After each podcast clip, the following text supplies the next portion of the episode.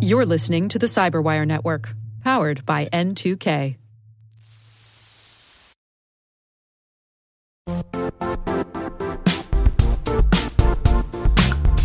The IT world used to be simpler. You only had to secure and manage environments that you controlled. Then came new technologies and new ways to work. Now, employees, apps, and networks are everywhere. This means poor visibility, security gaps, and added risk. That's why Cloudflare created the first ever connectivity cloud. Visit cloudflare.com to protect your business everywhere you do business.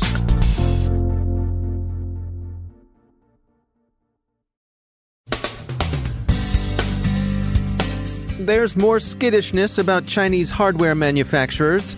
We'll explore information operations in Taiwan's elections. EU diplomatic cables have been hacked, rehacked, and published. Dumbing down cybercraft as a form of misdirection. More Facebook data sharing practices come under scrutiny. NASA PII has been exposed. The investigation continues. And did you hear the one about the Parrot, Alexa, Amazon orders, and sappy dance tunes?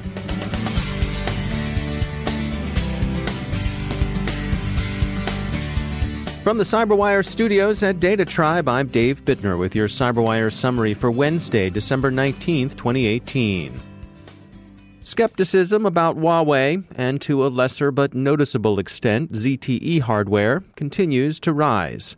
There are calls in India for restricting the use of the Chinese company's devices in that nation's networks. And the U.S. diplomatic push to warn allies against the security threat it sees in these manufacturers continues. The Washington Post notes signs of Chinese government interest in developing information operations capabilities comparable to those Russia has shown. Recent activities in Taiwan during that island nation's elections are seen as a bellwether and something the U.S. ought to be thinking long and hard about right now. In another action linked circumstantially but plausibly to China, Diplomatic cables from the European Union were successfully intercepted by hackers, as they're being characterized. Area 1, the Redwood City, California based security startup, is credited with discovering the intrusion. The hackers presumably not only intercepted the cables, but read them as well. A reasonable conclusion since New York Times subscribers have now read them as well. Area 1 says the cables were carried by COREU, the European diplomatic correspondence system, which was compromised over a three year period.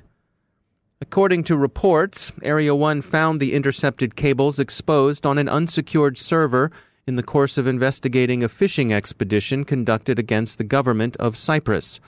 Area 1 characterized the hackers as elite, which has raised some eyebrows at Computer Business Review and elsewhere.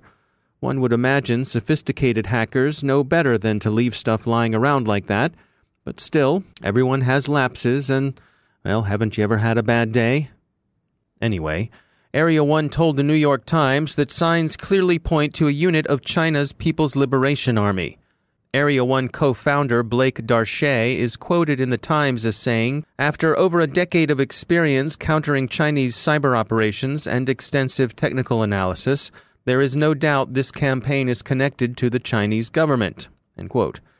The EU has declined comment beyond noting that it takes matters of this kind very seriously, as well it might.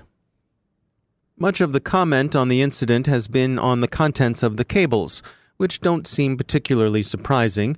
EU diplomats worry about American cowboyism, which they've done since before there was an EU, they're concerned about Iran, Russia's operations in Ukraine bother them, and so on. The Register is among those to note the anodyne character of a lot of the material.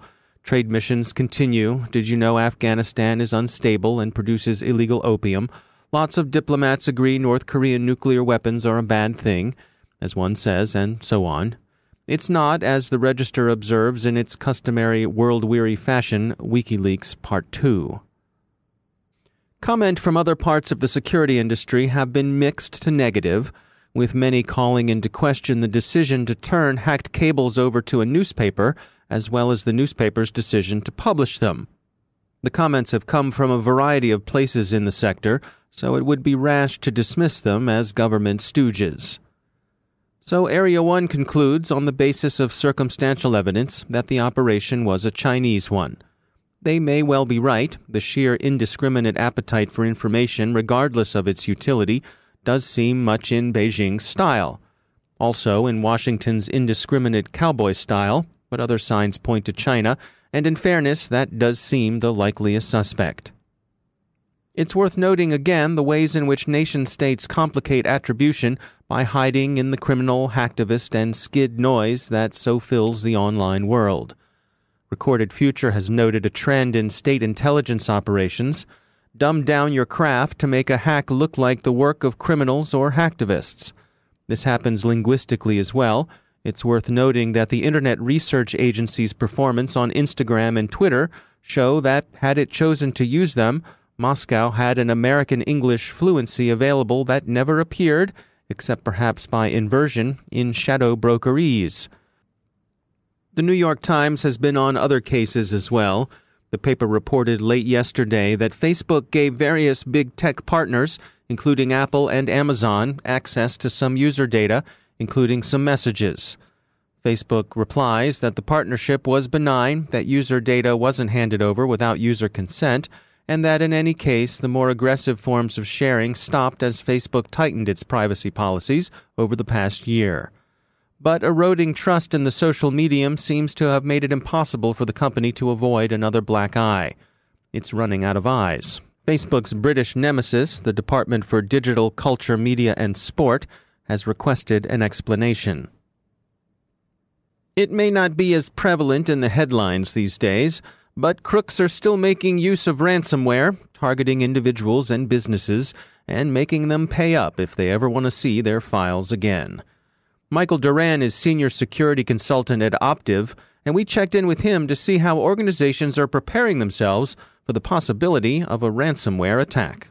So there is a variety of avenues that individuals are taking. Uh, the first most prevalent one that we're seeing from our standpoint uh, and my team is they're taking the proactive approach into beefing up their security, uh, both from the technology standpoint and from the proactive side, which is where they're training their individual responders and their end users on specific IOCs or indicators of compromise as it relates to ransomware. Um, there are other options which is starting to make it into the mainstream methodology, if you will, for responding to that. And that is the implementation or the garnering of cryptocurrency uh, as a way to pay off uh, in the event that the ransom does take hold of their environment. So this is uh, companies uh, having a, a, stash of cryptocurrency on hand, so that if they do find themselves hit by this, they're not uh, scrambling around trying to figure out how they're going to pay the bad guys. That that is correct. It's it's at the ready in the event that uh, something bad happens and they can't afford to have any amount of downtime. Um, so it's a quick quick fix, if you will. Uh, albeit it's not the best option, but it is options that are starting to make a more prevalent way into to mainstream response. Yeah, I mean, it's an interesting insight because, of course, uh, we know that the FBI discourages paying the ransom, but I suppose when it comes down to it, sometimes that's a practical way to come at this.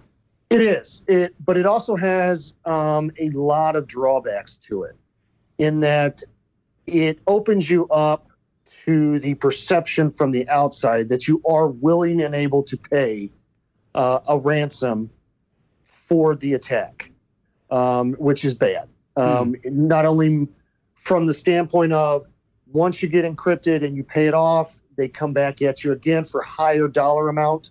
Also, we're starting to see more and more attacks on environments strictly for the cryptocurrency, not so much for the data that the company holds, but because they have stockpiles of cryptocurrency. Now, are there any uh, special things that companies have to look out for when they're keeping stashes of cryptocurrencies in, in terms of uh, staying within regulatory frameworks and so forth? That's where the tricky part comes in is that because cryptocurrency is still in its infancy stages, there's not a lot of regulation regarding its use and or creation through the Bitcoin mining and purchase. However, as it is gaining popularity, you're going to start seeing, if not right now, you're starting to see a little bit of government interaction in the financial sector into regulating its use and what can be done and can't be done with it. So, when you're out there uh, providing advice to the companies that you deal with, what are you saying to them? Is this a multi-tiered approach? Should you, is it uh, protecting from both sides? So, what we typically do from our standpoint, Optiv standpoint, is we take a neutral stance in that we don't advocate paying the ransom at all. We side with the FBI on this.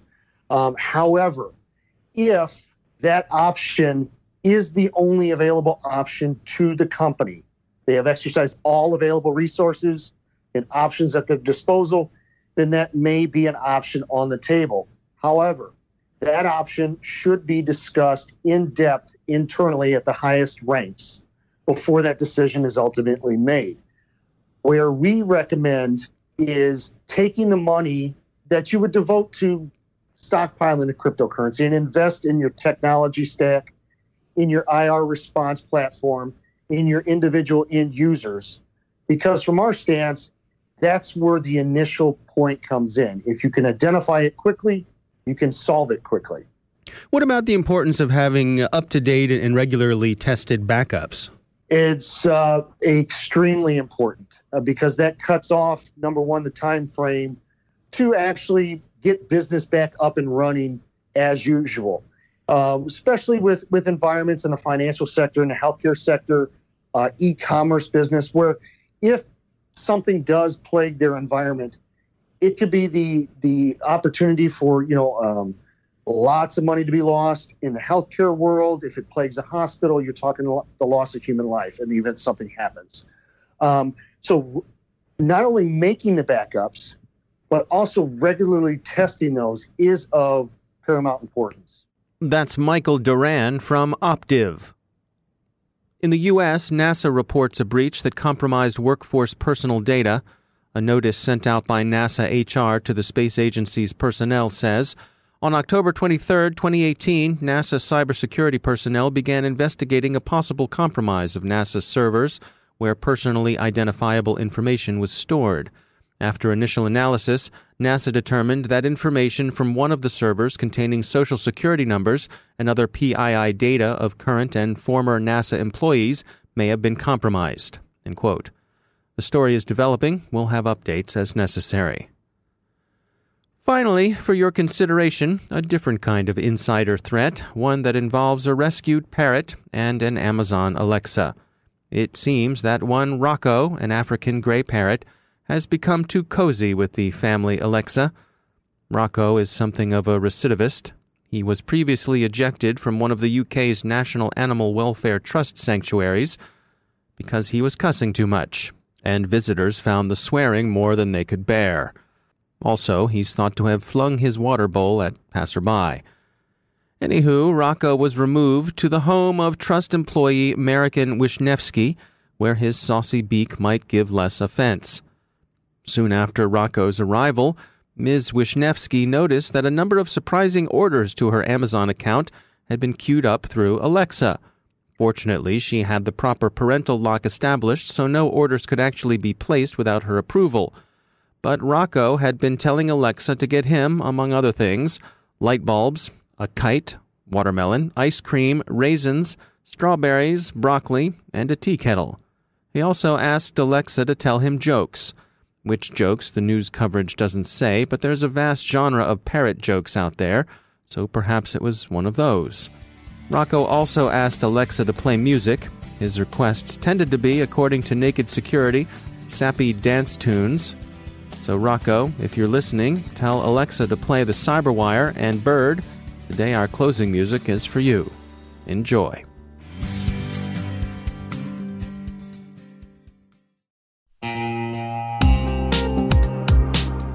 Managing the requirements for modern security programs is increasingly challenging and time consuming. Enter Vanta. Vanta gives you one place to centralize and scale your security program.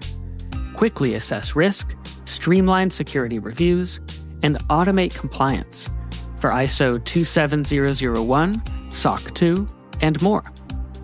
You can leverage Vanta's market leading trust management platform to unify risk management and secure the trust of your customers.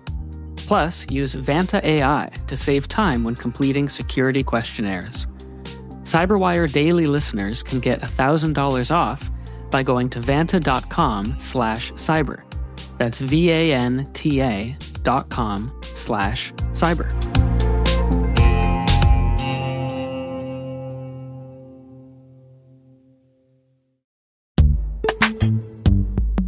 In the dynamic world of enterprise security, identity architects and IT leaders face a major challenge. Growth by repeated acquisitions multiplies the complexity of everything. Multiple IDPs, MFA providers, policy engines that all need to coexist. This can lead to fragmented user identities and policies that create security vulnerabilities and add access friction. Strata Identity solves this. Now you can decommission unneeded IDPs and consolidate the ones you'd like to keep without rewriting apps or disrupting users, engineers, and app owners. Plus, Strata's modular architecture makes it easy to integrate with any identity provider without manual maintenance and coding. Join the ranks of cybersecurity leaders using identity orchestration Visit strata.io slash cyberwire, share your top identity security priorities, and receive a pair of complimentary AirPods Pro. Offer valid for organizations with over 5,000 employees. Step into a new era of identity management at strata.io slash cyberwire.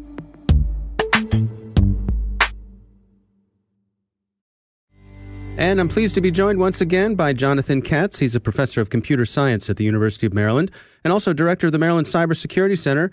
Jonathan, it's great to have you back. Uh, we had an interesting story come by on Wired, and this was about uh, the Signal app, which is a, a well known encrypted messaging app. And, and they're sort of upping their game here with some new protections to make it even more safe. Can you give us what's some of the background here? What, what have they been doing, and how have they made it better? As you know, uh, because it was in the news a couple of years ago, uh, encryption typically is used to hide only the messages that are sent from one party to another, but it doesn't usually hide anything about the so called metadata, which is information in particular about who the sender is and who the receiver is, and the fact that these two are talking to each other. And uh, Signal recognized that. Uh, and their the software until now uh, was was like regular encryption, only hid the messages and didn't hide any of this metadata. And now they're improving their protocol to also hide information about who's sending the message. So this means that uh, when somebody, person A, sends a message to another person, person B, uh, the identity of person A will not be stored by Signal, and it won't even necessarily be visible from the uh, communication packets themselves. Hmm. Now, uh, the article points out that, that perhaps this uh, could open up some vulnerabilities as well. That I guess there's there's less handshaking going on here, verification of, of the data path. Yeah, there are a couple of interesting features here that they needed to address. So, uh, for one thing, you know, you, you think about the sender and receiver communicating with each other, and typically the receiver would like to know who they're communicating with. And so, hiding the identity of the sender seems like a bad idea from that point of view. Uh, there's also uh, cases where uh, Signal itself is using information about the sender in order to prevent abuse or to prevent the sender from sending too many messages in too short of a time, uh, a time span, uh, like to prevent spam or something like that. But they've designed things so that they can deal with some of these issues. And in particular, the, the first one about uh, letting the receiver know the sender's identity without revealing that information to Signal, uh, they've, they've dealt with that by basically adding a second layer of encryption to encrypt the sender information so that only the receiver can then see it on the other end. Hmm. So it's encryption all the way down. Right, right, and it's pretty interesting too because I think Signal, you know, they're they're demonstrating that they're really uh, taking great care with security. Uh, they have some excellent people working on the security of their system, and they're really thinking ahead, kind of uh, proactively, keeping uh, one or two step, steps ahead of an attacker here. And so I think it's really to their credit that they're thinking about this and that they've come up with a protocol to address it. Hmm. Well, Jonathan Katz, thanks for joining us. Thank you.